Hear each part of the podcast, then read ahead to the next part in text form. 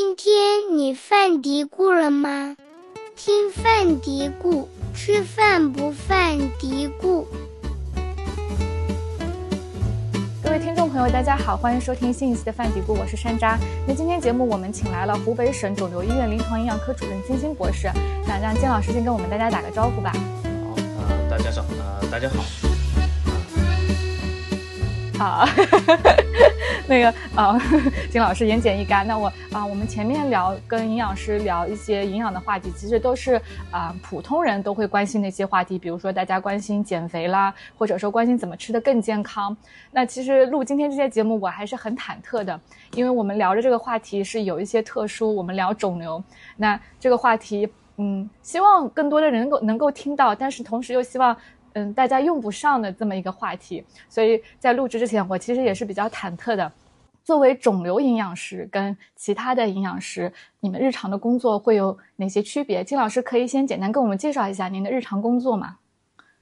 哎，好，谢谢珊珊的介绍啊，哎，非常荣幸有机会和大家在这个平台去聊一下我们啊肿瘤营养的相关的知识啊。那说起我们日常的工作呢，其实我们日常呢还是处理到肿瘤病人的营养问题。这是我们做的一个最最主要的一个工作，我们解决的就是我们肿瘤肿瘤病人会遇到的啊，我们见得多的营养不良的病人的营养治疗啊啊，包括营养管理啊，包括这个呃在家庭营养的一些随访工作。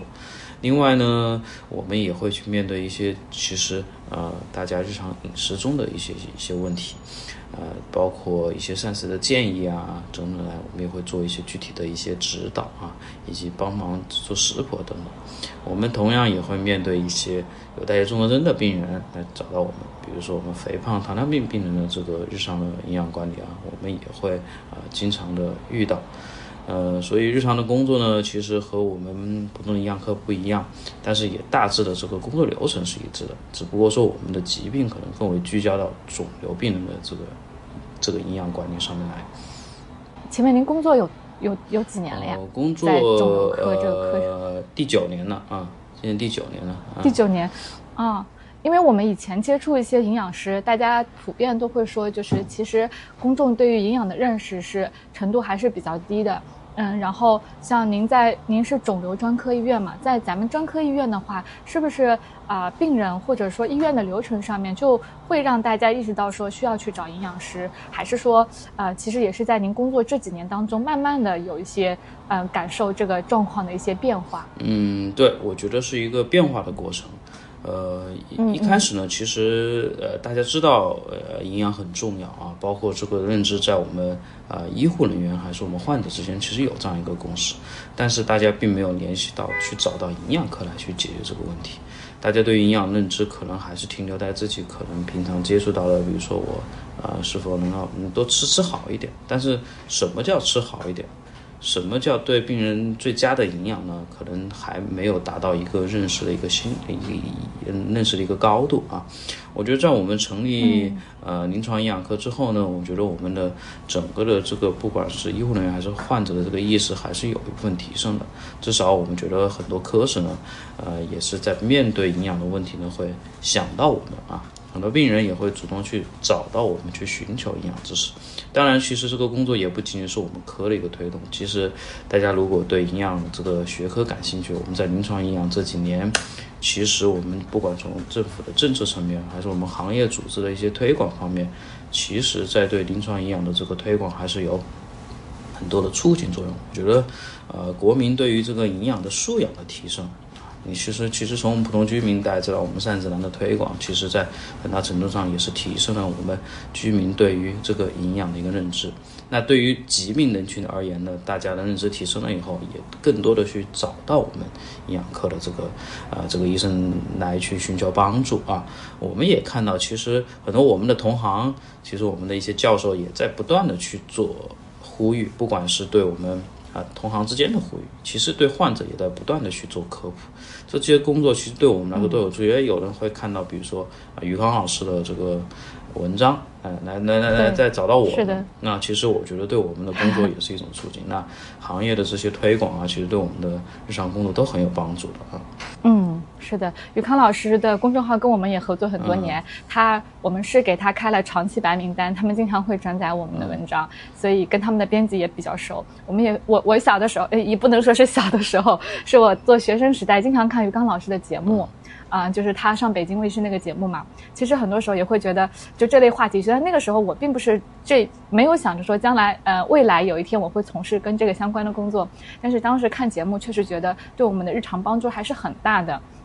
那其实我刚刚听您讲下来，我会觉得有一个温差，就是您您讲到了呃医院里面科室可能科室慢慢的重视起来了，然后呃公众也开始了解了。但是我其实有个问题特别想问您啊，就是在你们你们医院里面，比如说呃病房里面，可能是医生来找到你们说，哎，我这个病人可能需要营养师来干预来帮助你们过来帮我们会诊一下，是是医生有这个意识来找到您。但是比如说我不知道您做不做门诊啊，在您的门诊上面。嗯，一般您遇到的这个患者，他们会在什么阶段来找您？或者，对，就是他们在什么阶段才会想到说，呃，来找到您？可能刚刚确诊的时候，大家都想到的是我能不能治，能不能有手术的机会，有没有什么药？营养可能是大家到蛮后面才会来考虑的一个问题，是不是这样的一个情况？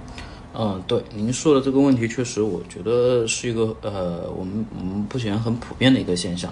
呃，就是我们很多。病人啊，呃，其实医生的层面，其实，在我们不断的去讲，后面会聊到他们的这个我们说干预的这个窗口是前移的。但其实好多病人啊，在主动找到我们的时候，确实存在一个病情比较晚的一个情况。这个晚的情况的时候，其实从我们的认知来说，他的营养问题也是更为突出的一个阶段啊。那我们看到很多病人到晚期，其实从专业的角度来说，我们说肿瘤、恶液质的表现。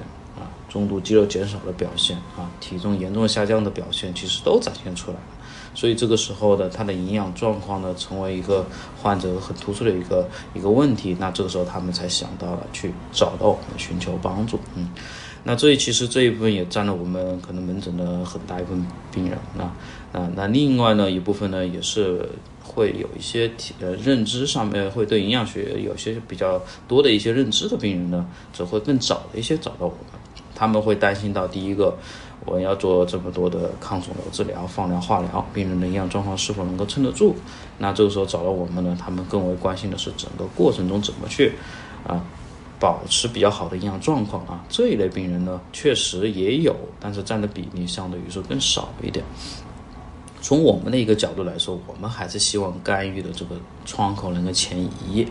这样子能对病人的会议能够更大。因为毕竟晚期肿瘤呢，其实我们说营养治疗的这个这个这个效果呢，可能也更为局限一些，因为受制于疾病的进展啊。对于早期的营养干预呢，我们不管是从我们的经验上面，还是从现在的一些啊，我们说一些研究的成果来看啊，还是效果会更好的。所以，我们其实，在呃，其实给病人去做科普的时候，我们老会强调一个观点啊，就是我们希望早期干预、全程干预，其实帮助到大家更多的通过营养干预能够获益啊，这是我们其实去推广的一个理念啊。所以在病人这一块呢，我们觉得每个病人他都需要营养啊。只不过说，我们希望我们营养的治疗啊，能够有更大的一个获益啊，更大的一个收益啊，这是我们去想去去努力去推广的一件事情啊。嗯，您讲到早期全程嘛，嗯，就是从您的角度来讲，大家就是我什么时候来找营养科医生是比较好的？其实我我们这个理念啊，早期全程营养的理念，我们也一直在推推广啊。这其实也不是我们独创，其实我们很多很多很多我们的专家，包括山平教授啊。等等啊，他们的团队其实也是一起，我们在一起去在都推广这个理念。其实全程营养理念呃治疗了，我们一开始是认为呢，我们要给病人去做营养风险筛查，我们要关注病人体重。我们认为病人其实出现了营养风险啊，嗯，营养的情况，你包括上面要推出 AI 打不打的工具，您是。呃，高龄的患者或者您体重下降或者体力下降等等，我们一旦出现了这种风险呢，我们觉得就是一个全程干预的一个介入很好的时机了。所以说就需要去给干预，来去让病人去避免产生呃营养问题带来的不利结局啊，这是第一个我们的全程的开始的事件。所以这也是谈到了病人要上门诊、要关注体重、要做营养风险筛查的一个目的啊。啊，那我们其实，呃，从效果来讲，讲两个方面。第一个是从有的病例来说啊，我们其实我们有很多在我们营养生活病房做的很多病例，我们都是很早期的去介入到高分营养补充啊。那这些病例，比如说呃做头颈部放疗的病人，我们会早期去干预病人一开始有营养风险、摄入不足，我们就会去给到口服补充，不会等到他出现比较严重的一个体重下降的时候再去给营养干预。那这个病人呢，就会在这个治疗过程中呢，也会同步的去关注到进食啊，给到他的及时的营养呃治疗的调整啊。包括我们会预防性的放置一些鼻胃管或者做一些胃造瘘，去便于他给到营养。那这个过程中，我们也会去管控他整个过程中的能量摄入。那那整个的这一类病人呢，我们发现他放疗的效果啊，或者我们说化疗的效果是好优于啊那种我们说常规的治疗组的。这个其实我们的研究也在同步的。跟踪过程中还没做完啊，结果还没有那个还没有具体出来。但是我们也看到很多文献，其实报道了很多文章也谈到了啊，这个全程营养干预或者我们说早期营养干预，确实能够明显的去提升患者的这个呃生活质量和甚至时间的，这个是也有明确的证据的。嗯，所以整个来说，第一个就是所谓全程什么全程呢？就是有了营养风险，我们要及时干预。第二个呢，在整个治疗过程中呢。我们的营养科医生或者我们的所谓的呃营养知识的小组，而要去帮助患者去做到整个过程中的营养管理。这个里面能量、蛋白质的达标是我们核心的事情，营养状况定期监测啊也是一件很重要的事情。那包括出院之后呢，我们也在尝试啊，但是这个工作做的并不很理想啊，怎么去保证在居家的过程中去落实到我们谈到的平衡膳食的原则？我们谈到的这些营养管理啊、营养状况的监测啊等等啊，这是我们所理解的这个全程营养治疗的一个理念。嗯，就是您说到的，当出现营养风。有营养不良风险的时候，我们营养师就应该介入。那其实我是不是可以这样理解？对于我们普通的呃患者或者家属来讲，呃，看体重就是一个非常简便的一个方法。就大家可能不一定有条件说啊，能够很方便的找到营养师，或者说，因为我刚确诊的时候确实是焦头烂额，全家人的注意力可能都在寻医找药上面，就是找一些。呃，希望能够根治的一些手段上面，但是这个时候，呃，测量体重可能是一个简便的，可以便于我们来看，哎，我是不是有这样一个风险的一个手段？对，因为其实大家可以呃关注到那个，就是我们说很简便的工具。我我其实特别想跟大家去推荐我们商明教团队推出的一个叫 AIWW 的一个工具，也是刚刚推出的。它可以 AI 哦，这个是普通人就是可以有一些了解、掌握去尝试的。虽然是去给我们呃，这是一个专业评估工具，但其实这几个问题特别简单啊，四个问题就能够去啊，您可以介绍一下。四个问题就可以很快速的去呃帮助的到大家去推呃推推呃帮助到大家去快速的去筛查可能有没有呃营养风险。呃，您比如说我们谈到了哪几个问题呢？第一个就是您的年龄是否超过六十五岁啊？这和我们说对于高龄患者可能要重点关注有没有营养问题。第二个是在过去一个月里面，你是否出现了食欲或者食物摄入量的下降啊？就是在这个一个月里面，你会不会吃的变少了，或者胃口变差了？第三个问题就是你是否出现了一个月内的非自主的体重下降？就是我们体重是否出现啊非自主的，就是不是我人物自主去控制的体重下降，以及第四个问题是在过去一个月你的步行速度啊或者你的步数或者距离是否不由自主的下降，这是主要反映体力的。那这四个问题如果回答的说是有相关的情况啊，就提示我们可能你可能会是有营养风险的啊，但这并不代表你存在的营养不良啊，我们只是提示你可能有营养风险。那这个工具呢，我觉得。啊，其实敏感度和呃和和我们它的这个特异性其实都很高的，其实有文章报道。那我们其实，在过程中呢，我慢慢也觉得这这个就是比较容易去给患者去做到一个一个日常去监测风险的一个过程，特别是做一个关注到营养的一个起起起始的评价工具，我觉得也是很有价值的啊。就是说，不仅是肿瘤病人，那其他的一些，比如说我们关心的爸爸妈妈年纪大了之后，大家也是可以借鉴这几个问题来关心一下他们的饮食状况、营养状况，呃，对吧？但虽然是为肿瘤设计的啊，那其他的可能大家可以关注的啊，那肿瘤病人我觉得更适用一些啊。您刚刚讲到门诊嘛，有一些病人可能是特别晚期了会来找到你，嗯嗯嗯有一些呢可能有意识早期的来。那其实我知道，除了营养科医生之外，我自己接触周围的家里人，嗯，如果有肿瘤，那他们还会去找的一个就是中医。那中医的时候，有的时候也会讲到一些饮食方面的问题嘛。啊、我不知道您在门诊的时候也会不会处理这样一些问题，就是大家来问的一些，哎，我到底能不能吃这个东西啊？或者说这个人告诉我那个不能吃，到底能不能吃？嗯，就这一部分也是我们想来说说的，大家常见的一些饮食上的疑问误区。哦，对，您说的这个问题，我们也是经常会去解答啊。就是您说的这个这个中医啊，其实我们觉得跟我们的并不冲突啊。因为为什么呢？我们也跟我们的中医科医生聊了会很多这个话题。呃，患者很关心，比如说在我们已经说是，比如说嗯发物啊，发物能不能吃？呃，对发物有很多 种啊，哪些是发物呢？等等的。其实我们的一个观点在于的，就是大家呃不要盲目忌口啊。其实忌口是需要，就不要盲目忌口。这里面要要不要盲目的概呃核心就是不要盲目啊。为什么呢？嗯，因为我们看到很多患者其实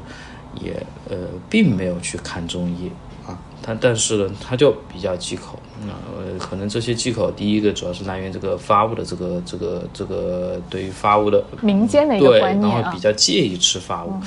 而且就导致了他很多很多很多食物不能吃。但你其实仔细去问，是谁告诉你不能吃的时候，他可能也谈不出来，可能更多要么是网上查呢，要么就是朋友告诉你的，说来源各不相同。其实我们说不盲目忌口，就是大家要听信一个来源。这里面可以这么去理解，就是第一个，您如果在吃在进行中医治疗，在接受中医治疗，或在吃一些中草药的时候，其实我们中医科医生会根据病人的体质和他的用的药的情况呢，来针对性的给一些饮食建议。有些食物确实不大适合吃，那这个是一个中医的理论体系，我们是完全尊重的。我们甚至会在这个体系之外再给你去做一些饮食指导，但是。中医的医生也会告诉你，那不是所有的民间说的发物都是，他会告诉你哪些食物吃。我们甚至还有一些一些卡片提供给给给的患者，但这个食卡片之外的食物，我们说不要太多忌口，反而要掌握我们平衡膳食的原则。那另外一类患者呢，就是没有接受中医治疗，或者说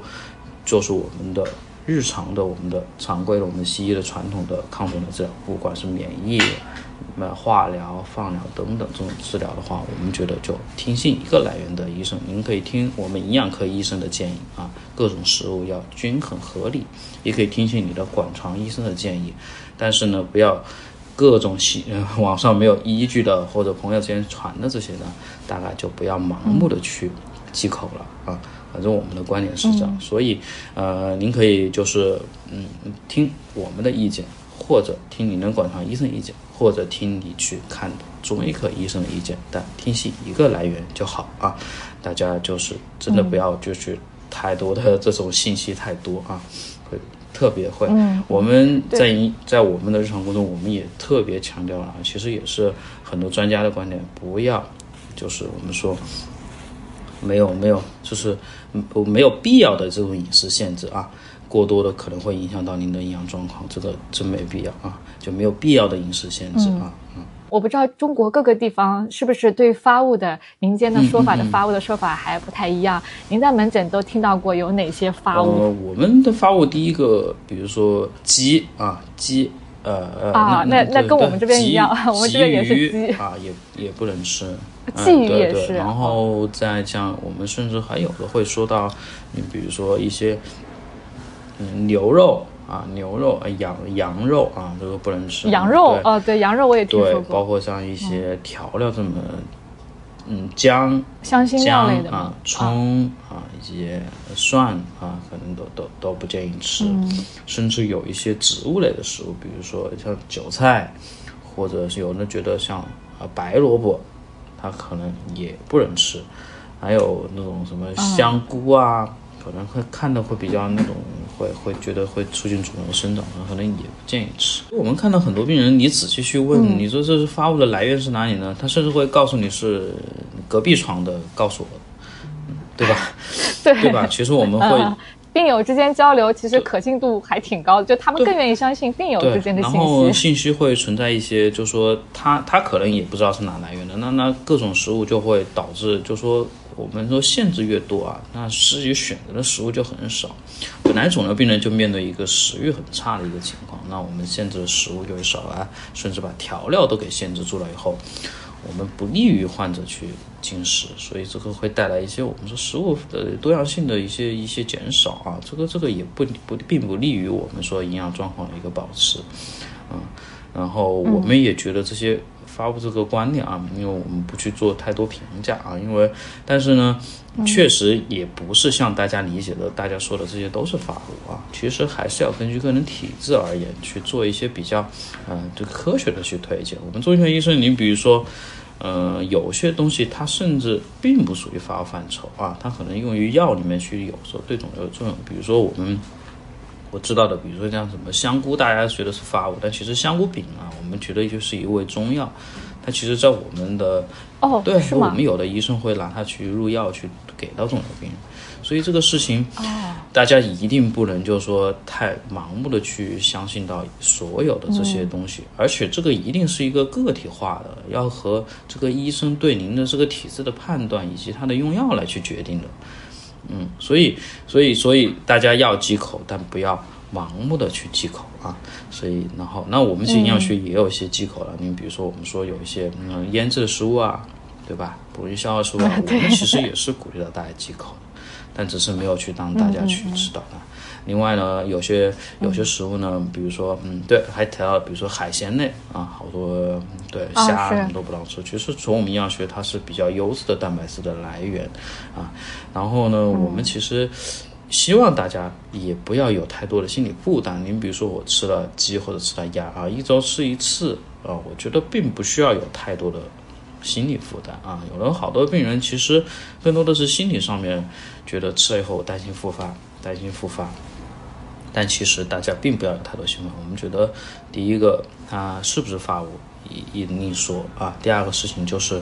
我们从膳食安性的角度来说的话，它并不会给你带来一个就是那么大的一个影响啊，反而是有助于你的健康的啊。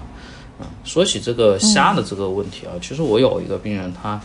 他他特别喜欢吃，我们也是给他去做。比如说你做白灼基围虾，我们觉得其实一天补足优质的蛋白，其实对于他整个化疗期间呢，我们看到他的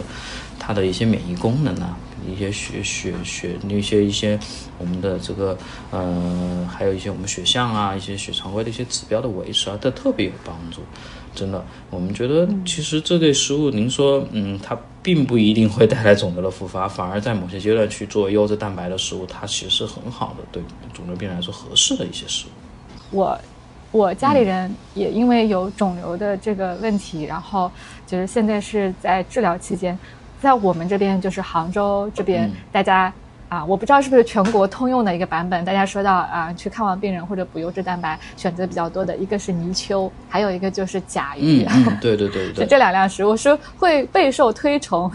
嗯，是，我们也看到病房里面有好多就是家属啊，甚至其实呃泥鳅啊、甲鱼啊，甚至买一些野生的。嗯啊，对吧？对对对，想办法去做啊。然后我们老母鸭什么之类。对对对，我我我的观点，我我并不反对啊，因为其实，呃，从营养学角度说，我们从我们去单纯去看食物成分来说的话，它并不会有什么特别的啊。但是呢，但是呢，确实，第一个它本身也属于优质蛋白，比如说像泥鳅啊，我们说鱼类，其实我们说的属于很优质的蛋白，成分比较低啊。那呢，但是就说，而且。患者有时候吃到这些食物啊，它并不仅仅是营养学的营养学的这个补充，他甚至会感受到家庭的这个温暖的心理上的，心理上的一个会有很大的帮助。第二个呢，如果能把这些肉啊、鱼肉啊等等甲鱼，不管是甲鱼还是泥鳅吃下去呢，我觉得也其实也也也挺好的，也不会就说带来什么样的一些危害。但是呢，我们也老跟患者强调，我说这些东西您要是经济条件允许，我觉得都是可以的，可以吃，对也有身体有帮助。但是呢，如果经济条件不允许，或者说经济条件啊没那么宽裕呢，我们觉得也不必要去强求啊。我们可以吃到别的一些食物，也是可以去合理的去补充到蛋白质的一些食物啊。蛋类豆制品，我们可以吃一些常见的鱼啊，比如说我们的淡水鱼啊。啊，我们都是对对对啊，都是可以去补充到很好的蛋白质类的食物，还有我们的肉类啊，对吧？嗯啊，所以能吃到比较好的这种野生的，而且说实话，在风味的上面啊，确实话，野生的这些呃鱼类啊，可能适合风味上会比外面可能啊买到的啊可能会更好一些啊。这个我觉得对于患者来说也是有益处的，它的口味更好，能促进他去吃啊，也是更好的啊。呃，我们聊到了发物，那在您门诊就是，嗯，遇您听到比较多的，呃，大家的一些饮食误区，或者大家问的比较多，其实您经常要反复跟大家解释的这样一些饮食的问题，我们可以来，呃，就今天趁这个节目的机会，我们可以选几个来澄清一下吗？嗯，可以。一个就是刚刚聊到的发物的问题，嗯啊，第二个就是我很我们很多病人担心啊，营养给充足了以后，反而会促进肿瘤的生长啊。啊，这个事情我们也碰到很多病人来问啊，我们吃这么好，会不会肿瘤长得更快呢？呃，对，说说实话，这个问题啊，也是也是也是不光是很多病人的疑问啊，很多其实医医护人员呢也会有类似的一些疑问。我们其实这个这个角度要怎么去理解呢？我们首先说第一个，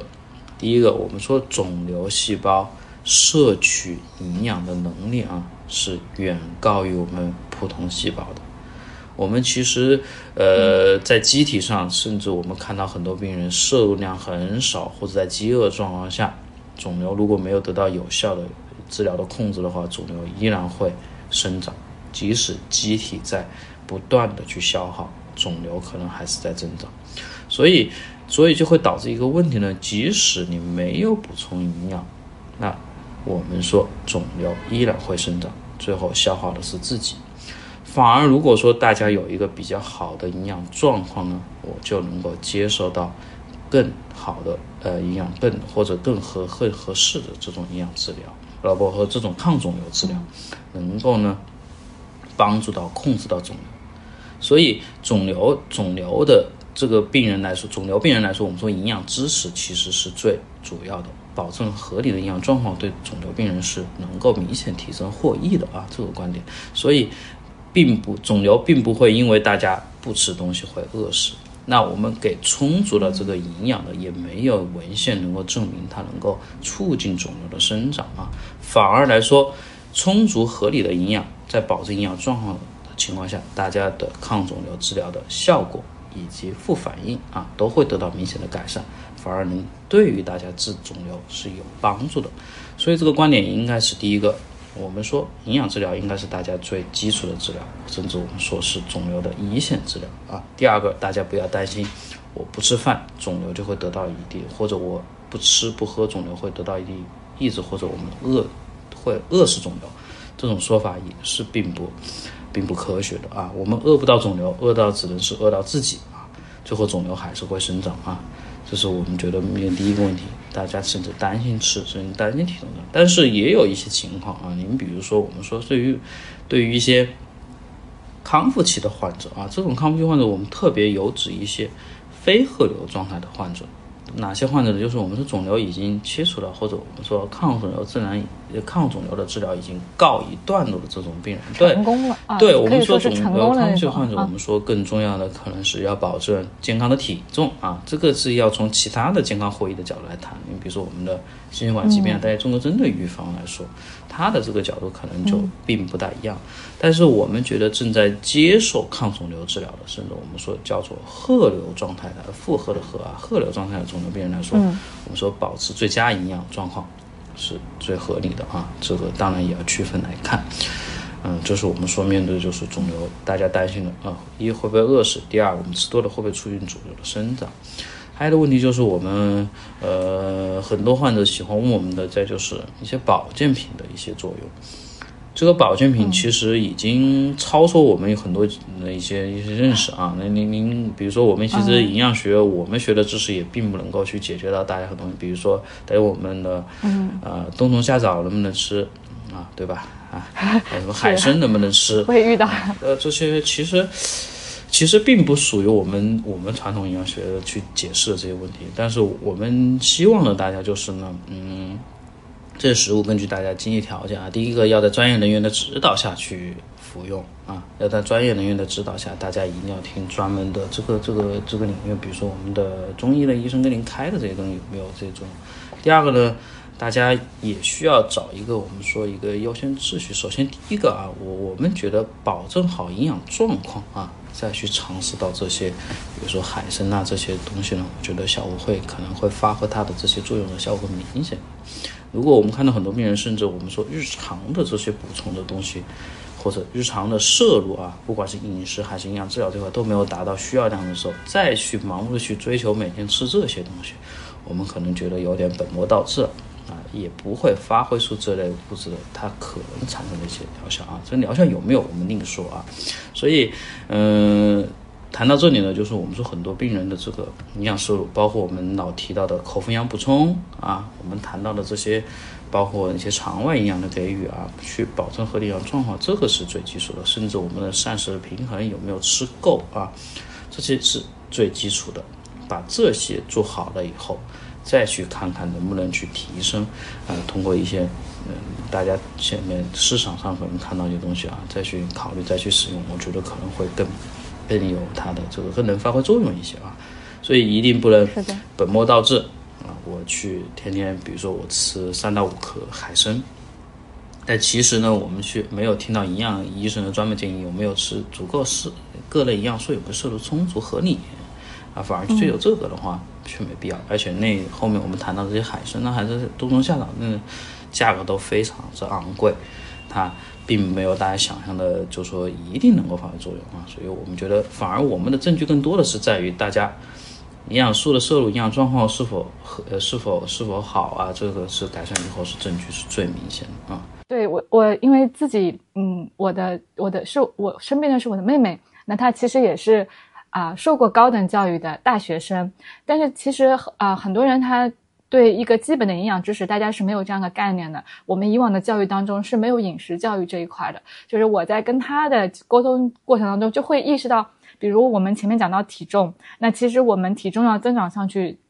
靠的是日常的这些食物，主食啊、肉类啊，或者说蔬菜水果这些，就日常的食物来给我们提供能量。但是，嗯，大家可能在看一些保健品的时候，会觉得说我吃这些东西是好，但这些东西它并不能够给我们提供足够的能量来维持我的体重。这是我在跟他们交流的过程当中，我发现，啊，大家可能欠缺的这一部分，啊，可能对专业人士来讲是常识，但是对一般的，啊，普通的我们的家人朋友来讲，他们可能是缺少这样一个认知。对你说的是非常对，我们觉得大家并没有去呃，就说很很第一个这个大家就是呃吃吃营吃的东西够营养啊，或者这个够营养，或者大家要吃营养的东西，大家有这个认识。大家我的日常我这个病我这个病人要吃的好，要吃的营养，但什么是好，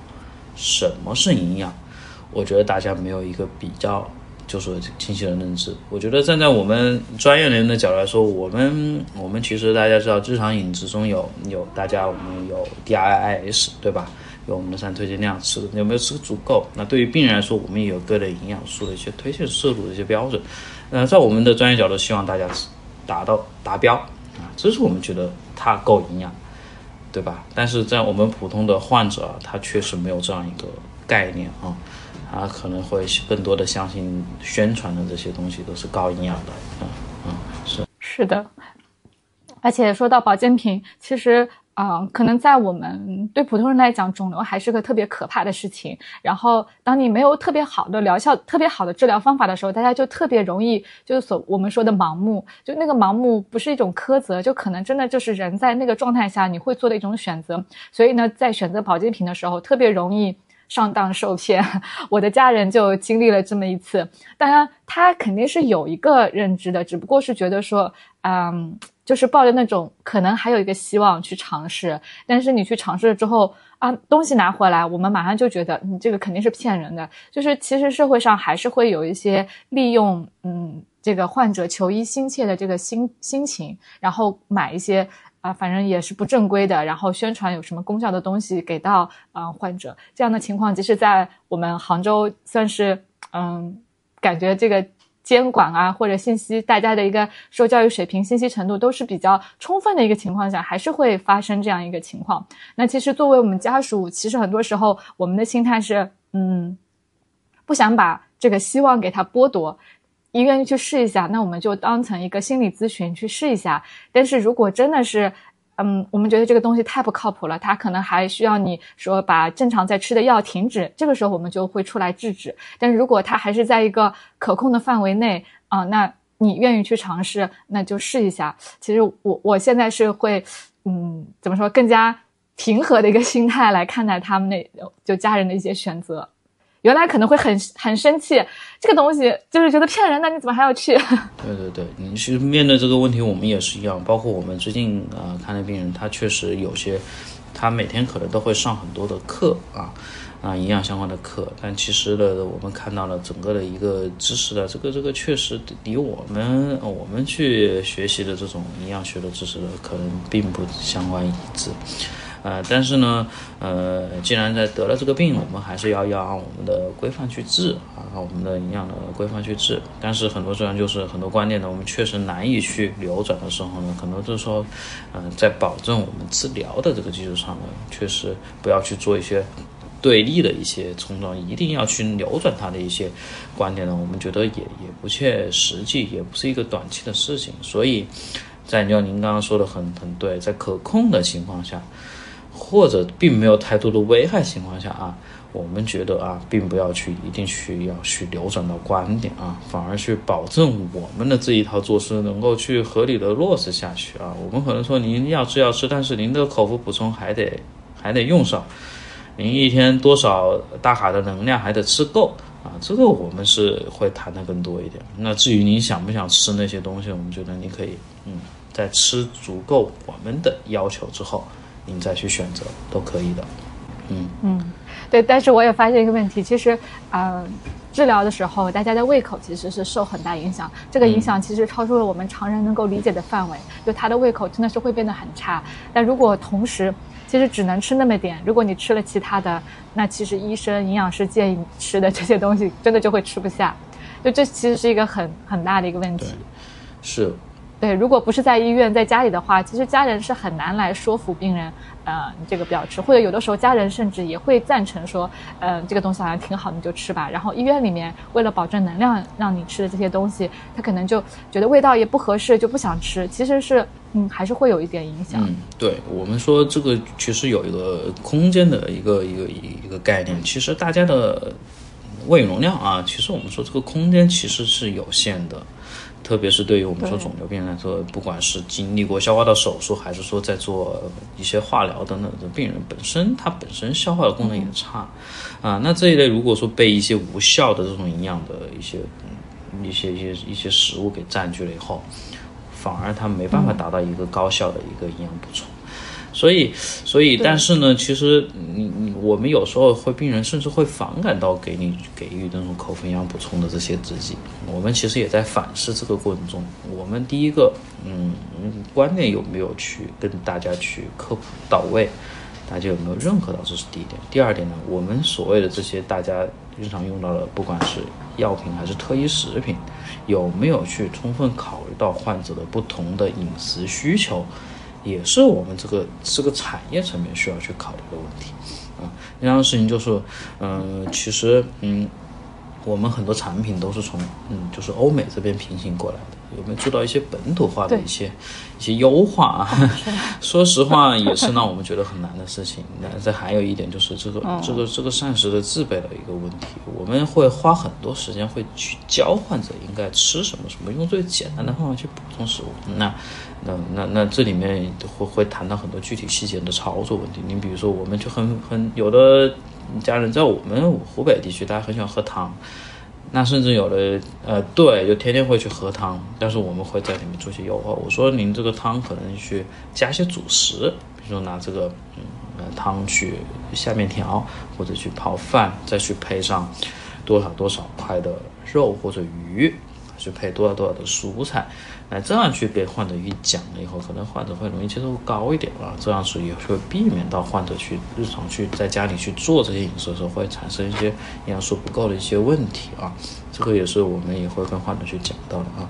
就谈到了这个这个，还是谈到这个空间问题。我们希望呢，大家把有限的空间能够高效的利用起来，作为最高效的营养补充啊。这是我们去去去讲的啊。这个，嗯，这个我们觉得蛮核心的一个观点啊。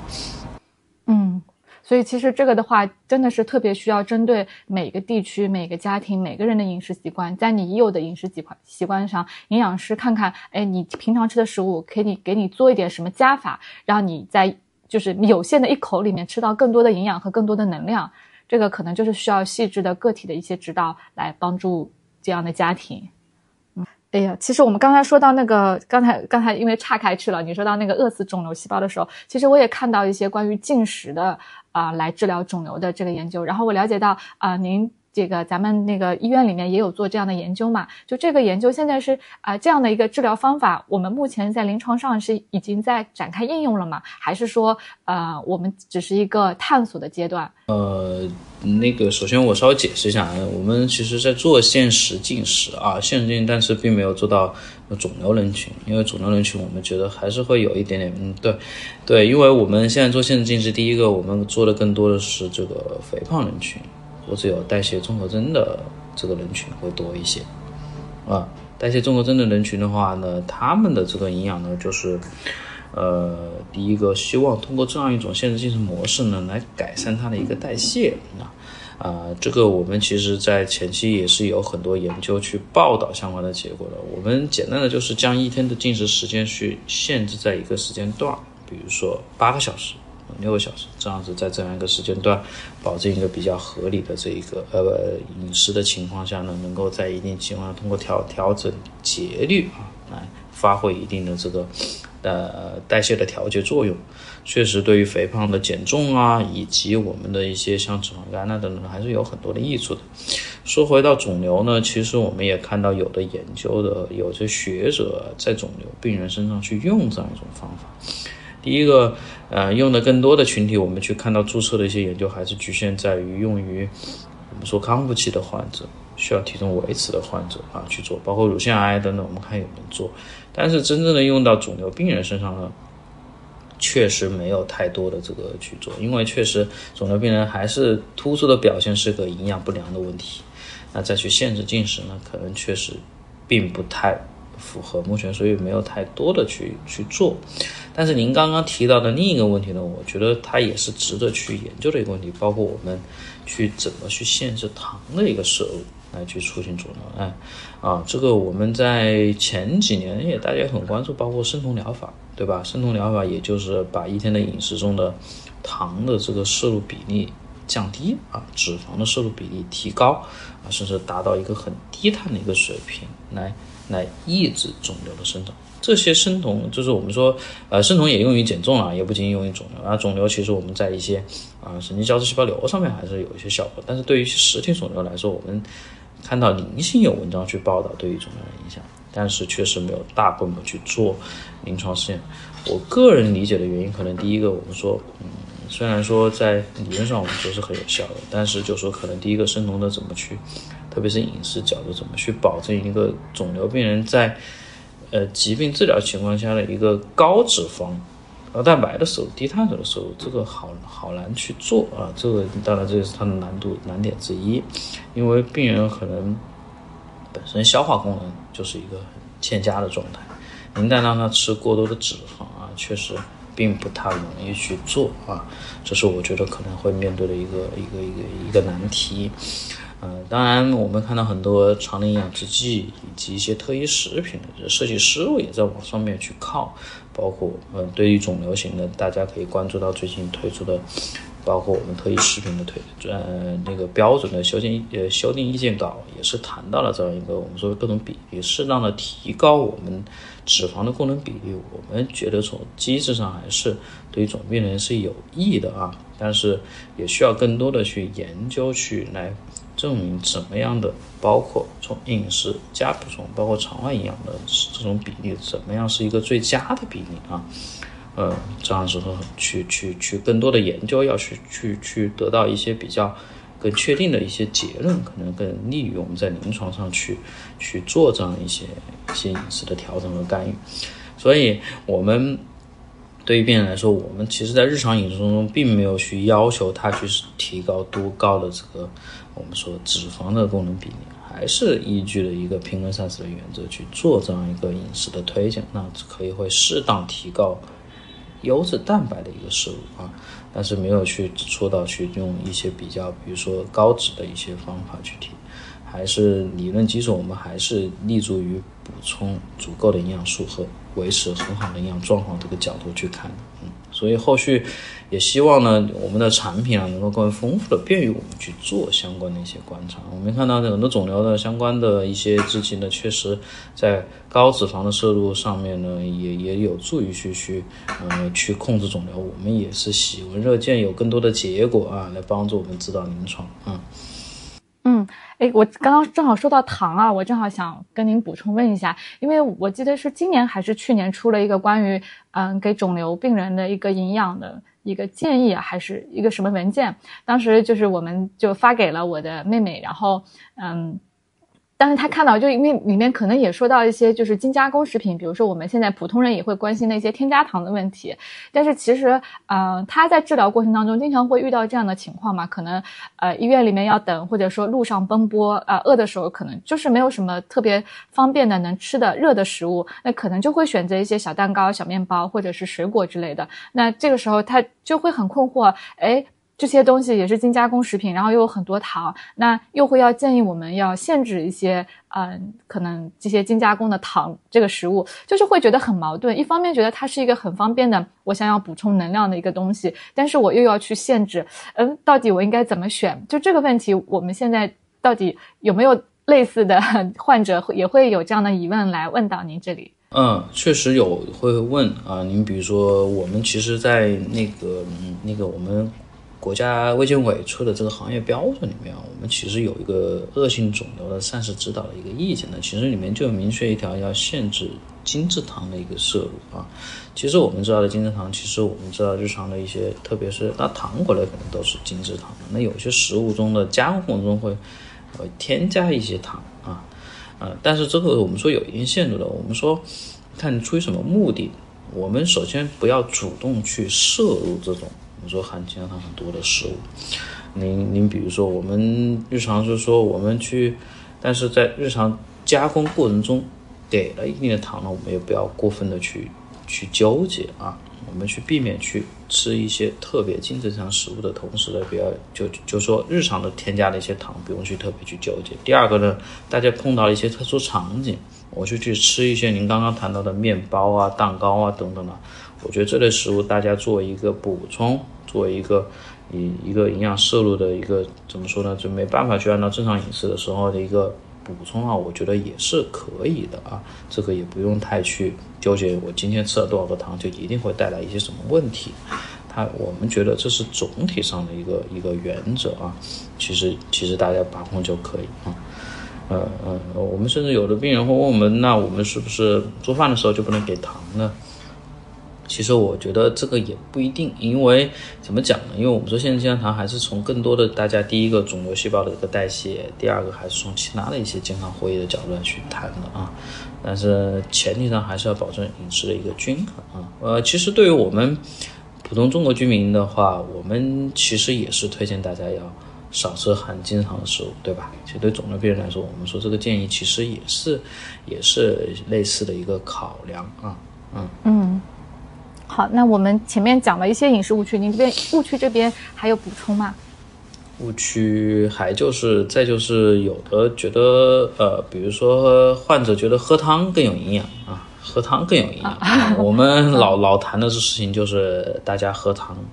我没有我没有觉得喝汤没有营养，就汤里面当然会有营养物质，只是相对来说，刚刚跟大家谈到了时间，呃，时间和空间的一个概念。空间，说，嗯嗯，对吧？汤其实我们说营养的各类营养素的含量相对是很低的，大家如果空间被占据了以后呢，确实并不有利于大家去补充营养。但是汤有它很好的优点，它比如说风味上更。对吧？大家风味很好，可以促进大家的食欲，保证大家吃的更多，对吧？干巴巴的食物很难吃下去，所以用汤带上我们的煮汤的一些肉肉渣，再和主食配上去，做在一起去吃，我们觉得营养效率也高啊，也能够很好的去补充到营养各类营养素。所以喝汤它并不是它没有营养，它有营养，但是不能只喝汤不吃别的食物。那最后可能空间占据了以后，反而不利于大家的这个营养状况的保持。再一个就是肿瘤病人的话，我们说体重下降啊，这个并不是一个我们说就是大家非要去经历的招，这或者说有的患者认为它是个正常的现象，那时候跟我们讲，哎，得个病瘦几斤难道不正常吗？我们觉得啊。站在我们的角度，营养师的角度来说，还是希望大家保证体重。我们可以让大家做到不瘦的情况下，尽量就不要体重下降啊。所以不要认为体重下降啊，说是一个疗程、一个酒、一个放疗、化疗做下来要瘦个十斤也很正常啊。这种情况，我们说，如果是营养不良的不断的加重啊，你要是从一个很重呃很大的一个体重基数下下来，可能还 OK。你要是本身就是一个正常体重的瘦成体重变轻了啊，我们说这并不是。说，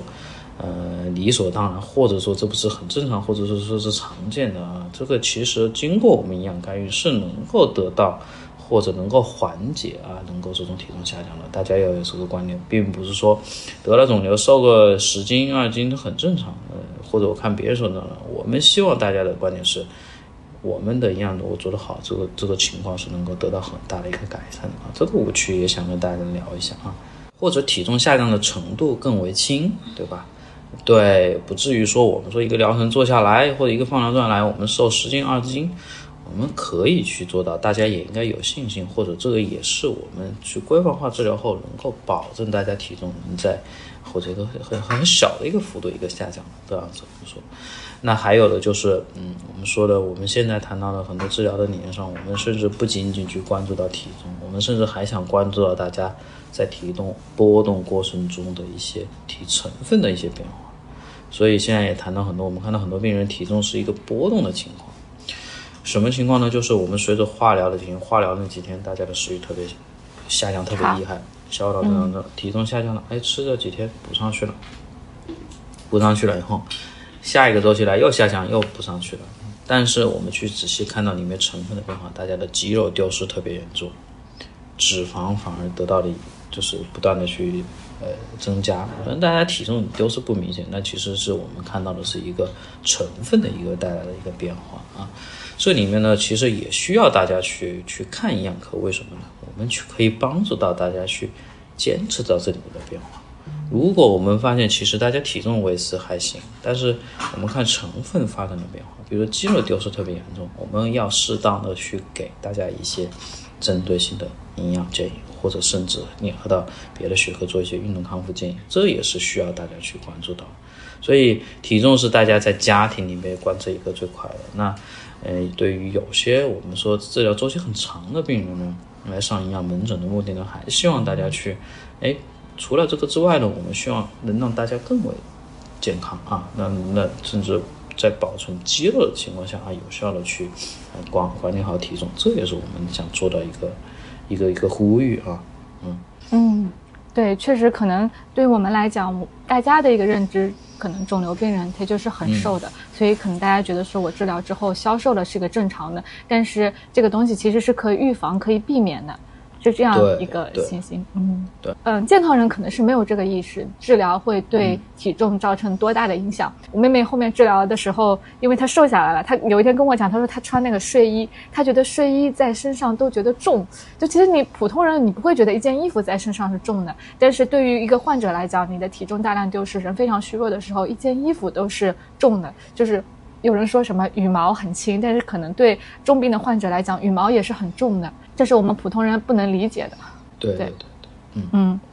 其实我们说了误区，然后金老师，其实你刚刚一直就在说均衡饮食嘛，呃，那我们可不可以就是总结一下我们说的肿瘤患者的一个均衡饮食，给大家一个总体的介绍？嗯。其实呃，我们也跟老跟患者讲，我们除了其实呃，我们把患者就是简单的啊分为两类，但其实每个人情况不太一样。一个是我们说，呃，我们在术后啊，或者我们在特殊一些时期的患者，那那我们的吃的饮食可能会出现大家只能吃流食、半流食这种状态，比如术后啊等等，这有没有可能我们做些个体化的指导。当然，这里面也要讲膳食平衡啊。那另一类患者就是我们面对很多的是可以正常进食的患者。我们说正常进普通食物的患者，这类食物呢，我们的观点认为，其实我们中国居民膳食就是给大家的一个很好的一个膳食指导。大家就是大家也是可以参考中国居民膳食指南的。对，可以按照我们的膳食宝塔给大家做一些饮食推荐。但是我们有一些额外的去一些建议，在这个宝塔之外呢，我们特别强调了几点。第一个，大家的主食一定要够。主食一定要够，我们要吃够足量的主食。这主要是主食，大家知道是能量的来源，保证我们的这个体重是很重要的。第二件事情呢，我们其实看到各类的，不管是国内还是国外的指南，都会推荐到大家保证足量的蛋白质的摄入，这个是对我们肿瘤病人很需要的，特别是在接受抗肿瘤可以正常吃的患者来说。所以我们在这个嗯宝塔的基础上，要去适当的增加优质蛋白的摄入啊。那我们要在能量上提高。第三个呢，就是我们说一些一些平衡的这些蔬菜水果啊，我们觉得还是要适当的去呃加强一些啊，因为为什么呢？我们看到很多肿瘤患者面对一些肠道的问题，肠道的问题，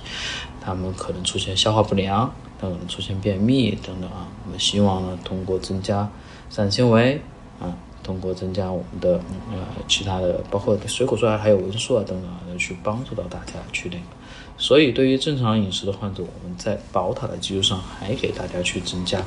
提出这三点以上的一个建议啊，就希望大家去这样在日常饮食中去按照这个做。其实我觉得就是一个最佳的一个我们说抗癌的一个饮食模式。啊，这个这个其实我我们也很多聊过，我们觉得这个其实大家也很好去理解，包括三指南，大家也可以去看买一本中国营养学会的书，按照它里面建议来，再补充到我们三点的那种建议。其实我们也也是这样一个观点，包括我们前面谈到的，我们呃国家层面出的恶性肿瘤膳食指导，我们把它总结起来，也大致是这样一个原则，所以大家按这样吃就好。前面我们讲到的一些，比如说，呃，泥鳅啊，或者大家说鸡或者甲鱼这些，它其实都是高蛋白的食物啊。那大家其实都会去送礼或者什么的时候，也是会选择一些高蛋白的食物，蛋白质是非常被大家重视的。但是我们说到的主食、蔬菜水果，尤其是主食，其实很容易被忽略。呃，我自己也是在照顾我妹妹的过程当中的一个发现，就是家里人会说，哎，你可能就吃肉嘛，这个饭吃不下不要紧的，肉多吃一点。主食是很被忽略的一个东西，可能胃口不好的时候就吃几根面条，其他的可能会把肉吃掉，但主食真的是很容易被忽略的一个食物成分。嗯，是的，我们也看到很多病人确实，第一个我们说，嗯，主食出现了性状的变化啊，然后这个变化是什么意思？就是我们好多平常我们日常饮食都是吃固体食物。我们也叫普通饮食，对吧？我们吃的是米饭或者馒头，呃，但是好多病人其实慢慢的就变成了，他在这个治疗过程中只能吃一些半流质甚至流质食物啊，这个很明显的，大家只能吃一些什么稀饭呐，或者一些比较细软的食物。其实伴随的问题就是主食摄入量的下降。我们很好理解，我们其实去，嗯，大家用米去煮干的饭和煮稀的饭。这个米的里面的用的干的这个米啊，其实是干货变少了。对我们可能一把米可能会煮成是小碗饭，但是可以煮一大碗的粥。但其实大家虽然水分吃的多了，但其实真正的粮食，我们说能量摄入其实是减少。我们看到好多病人都面对这样一个情况，其实是性状改变带来的一个主食的一个变化。这个其实也主要是第一个，大家可能去经历过手术。化疗等等的一些问题，或者有一些反应，大家不自觉的没办法去吃到固体食物。那这个时候呢，一定要保证主食摄入。怎么去保证呢？加餐，一定要做加餐啊，所以我们推荐大家，对于肿瘤病人来说，并不仅仅是吃三餐的问题。那你吃的很稀的情况下，特别是在体重伴随着还下降的情况下，还有我们营养师去评估您以后，您的摄入水平是低于您的需要量的时候，缺口还不小的时候，那你一定要加餐。这个加餐不仅仅是在住院期间，甚至在您家里要去做这个做这个加餐。加餐的方式呢，就可以，我们可以家里有条件的可以去。也用混合食，就我们刚刚谈到的原则，您可以去下碗面条，煮碗呃瘦肉粥、青菜瘦肉粥啊，对啊，嗯，可以去这么去做。但如果说实在条件没办法可以了，我们说做一些口服营养补充，包括特异食品、糖类养殖剂的一些选择，也是一个很好的办法啊。那我们看到很多特异食品的设计就是为这个做的，对吧？所以这也是一个保证一个摄入一个办法。所以主食不够。一定要加餐，加餐的量给多少？可以到我们营养科的门诊来去看啊。当然，当然，其实大家也有简单的自评方法，比如说我们也会用简单方法。如果你的一天的粮食吃的量只有原来的一半左右，可能您这个加餐的比例可能甚至就可能至少在五百到七百大卡以上。您少的只有原来的大概三分之一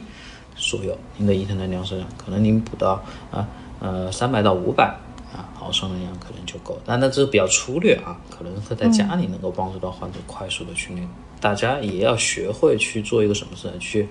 通过饮食自己评价的办法。这个怎么去评呢？就是我一天吃的粮食，包括我们的主食啊、肉啊、菜啊，最近一个星期吃的和我在生病前吃的去做一个比较，看下降的幅度有多少。如果您只能吃到三分之一甚至五分之一的这种水平，说明其实营养风险是相当大的。我们都可以预见到您的体重会出现很严重的，特别在没有进行营养干预的情况下，没有在住院前给你补充啊肠外营养打针的情况情况下，我们可以预见到体重会出现更多的一个下降，啊或者营养状况会出现更多的恶化啊。所以这个时候的补充，您可能要要提醒到自己，要关注到自己，要及时进行补充啊。嗯，是的，这个提醒也是提醒，可能也是提醒家属吧，重视我们重视这些肉类高蛋白的食物之外，也不要忽视主食啊。就是它是一个平平无奇的，大家可能觉得它可有可无的一个东西，但是其实对有对于我们病人维持体重也是非常重要的一个成分啊。嗯。那个，那我们最后是不是说一下，说一些预防的事情啊？就其实您也会遇到一些呃康复期的病人，可能大家会关注啊之后的复发的问题。那其实现在的年轻人，我了解到，其实身边那种零零后就特别年的年轻人也很关心养生这个话题啊。呃，那所以我想最后我们来说说，呃，关于肿瘤预防，我们通过饮食可以做一些什么预防的事情吗？我努力的去调整饮食，努力的养生，可以来预防一些肿瘤吗？我们一般觉得，就是第一个，我们说肿瘤的预防啊，其实从饮食角度来说还是很大的一块。我们知道，肿瘤的发生其实和我们的很多因素相关，遗传呐、环境啊等等，生活方式，其实生活方式还是占了很大的一个比重。嗯，我我们知道，很不健康的生活方式会导致肿瘤的一些高发，其实饮食里面就是很重要的一块。有什么样的很多饮食建议呢？首先，第一个还是要避免一些可能致癌的一些饮食相关的因素，包括可能致癌的一些食物。我们谈到很多的腌制食物要尽量少吃，对吧？还有一些我们说，嗯，可能会产生霉变的，还有黄曲霉素这些食物，肯定是要少吃的。另外呢，一些不健康的加工方式，比如说烧烤类的食物，它会产生一些致癌的物质，可能也要少吃。另外不健康的一些进食习惯，比如说我喜欢吃过烫的食物，啊，它也会导致我们的一些一些肿瘤的高发，它也要尽量避免。还有我们之前关注到的，甚至一些像比如说腌制鱼还会导致鼻癌的高发，这是我们之前的一些研究发现的一些结果。那这是我们说，包括一些可能导致肿瘤的食物本身，以及一些食物的加工方式。还有一些我们说进食习惯的一些问题，这个我们要尽量的去避免。第二个呢，就是用什么样一种饮食模式去能够最有利于健康呢？其实我们这个健康的范畴，我们可以拉广一点，不仅仅看到肿瘤，包括我们预防的代谢综合征呐，包括等等一些疾病的上面的一些饮食模式，还是我们谈到的，比如说最佳的中国居民膳食推指南推荐的这种均衡膳食模式，其实是最好的一个模式，啊。均衡膳食是最最最最有利于。这个健康，最利于健康，其实也不仅仅防癌，其实一部分啊。其实还，嗯，我们我们对吧？我们对于这个健康的定义，其实我们不仅仅预防肿瘤了，我们还得预防。大家可能其他的。对代谢综合征呐，或者心血管疾病啊，这些其实都是大家需要去预防，包括我们的牙齿健康、骨骼健康，这都是在大家去在这个我们说通过饮食想去预防的啊，得到最大的健康效益嘛。当然，其实也是大家去推荐，比如说现在很大家很关注到的什么呃江南饮食模式啊。你比如说浙江那地区的江南饮食模式，江南饮食模式也是可能我们在医学我们知道地中海模式其实好健康的啊，地中海模式里面它的各种疾病的发病率会相对低一点，它也有很大的明显的特点，比如说我们的不饱和脂肪酸的摄入量高，对吧？它的一些比如说嗯油损的橄榄油啊，也会吃到很多新鲜的蔬果啊，对吧？嗯，那我们江南饮食模式确实也有类似的一个。一个一些优点啊，一些优点，但是我们可以总结它的特点大致几点。比如说，我们江南地区的物产很丰富，所以我们吃的食物啊，它的种类是很丰富的。再一个，我们的白肉吃的多，是吧？不像我们北方地区吃的红肉比较多。那还有个还有一些特点，就是它可能，嗯，我们的油啊可能会用的像植物油啊会有多一点，而且但是它也有一定缺点。你比如说，我们的糖的摄入会更多一点。对吧？嗯，盐虽然比北方吃的少，但是还是超过我们膳食指南推荐的一个量，所以大家一定要去推一种比较更好的。第一个，我首推均均衡模式；另外呢，我们可以做一些像江南这种饮食模式的一些推荐，做一些改良的一些推荐，也是很有利于帮助大家健康的。所以这些我觉得，嗯，也也是很也是很有价值的。然后再就是您谈到的这个抗癌食物啊。我个人 觉得，没有一种食物啊，那明确说它能够去抗癌。包括我们现在会谈到的很多，呃，维生素 C 啊这种抗氧化的这种作用，它也并不一定会对肿瘤的这种治疗和预防有个很大的一个作用和明确的一些证据。当然，所以说也不要迷信，我单一吃某种食物就能够达到一个很明显的健康效应。所以最核心的事情还是。我们说保持均衡的饮食模式，嗯，是最好最佳的一种嗯饮食方式。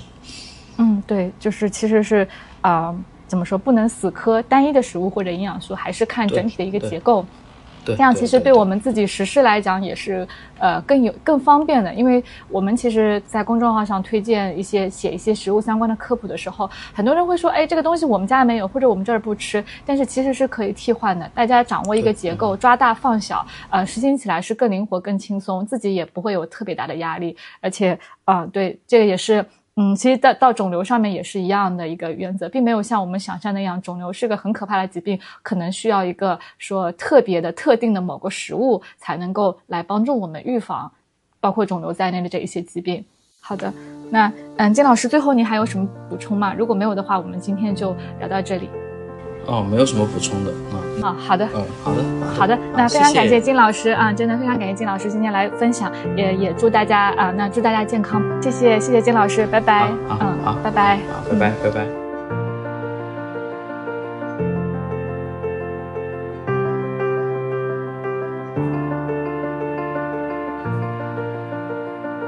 如果你有任何的建议或者提问，可以通过微信公众号、小红书找到我们。我们的微信账号是实力派，美食的食，唐朝栗子的栗，印象派的派。在关注后按提示操作即可加入我们的听友社群。你也可以在小红书与我们互动，我们的小红书账号是超懂营养的小栗子以及小栗子爱做饭。我们会在小栗子爱做饭这个账号上分享一些食谱。如果你觉得我们讲的还可以，欢迎分享给你的三五好友，相亲相爱一家人，这将会是对我们非常重要的支持和鼓励。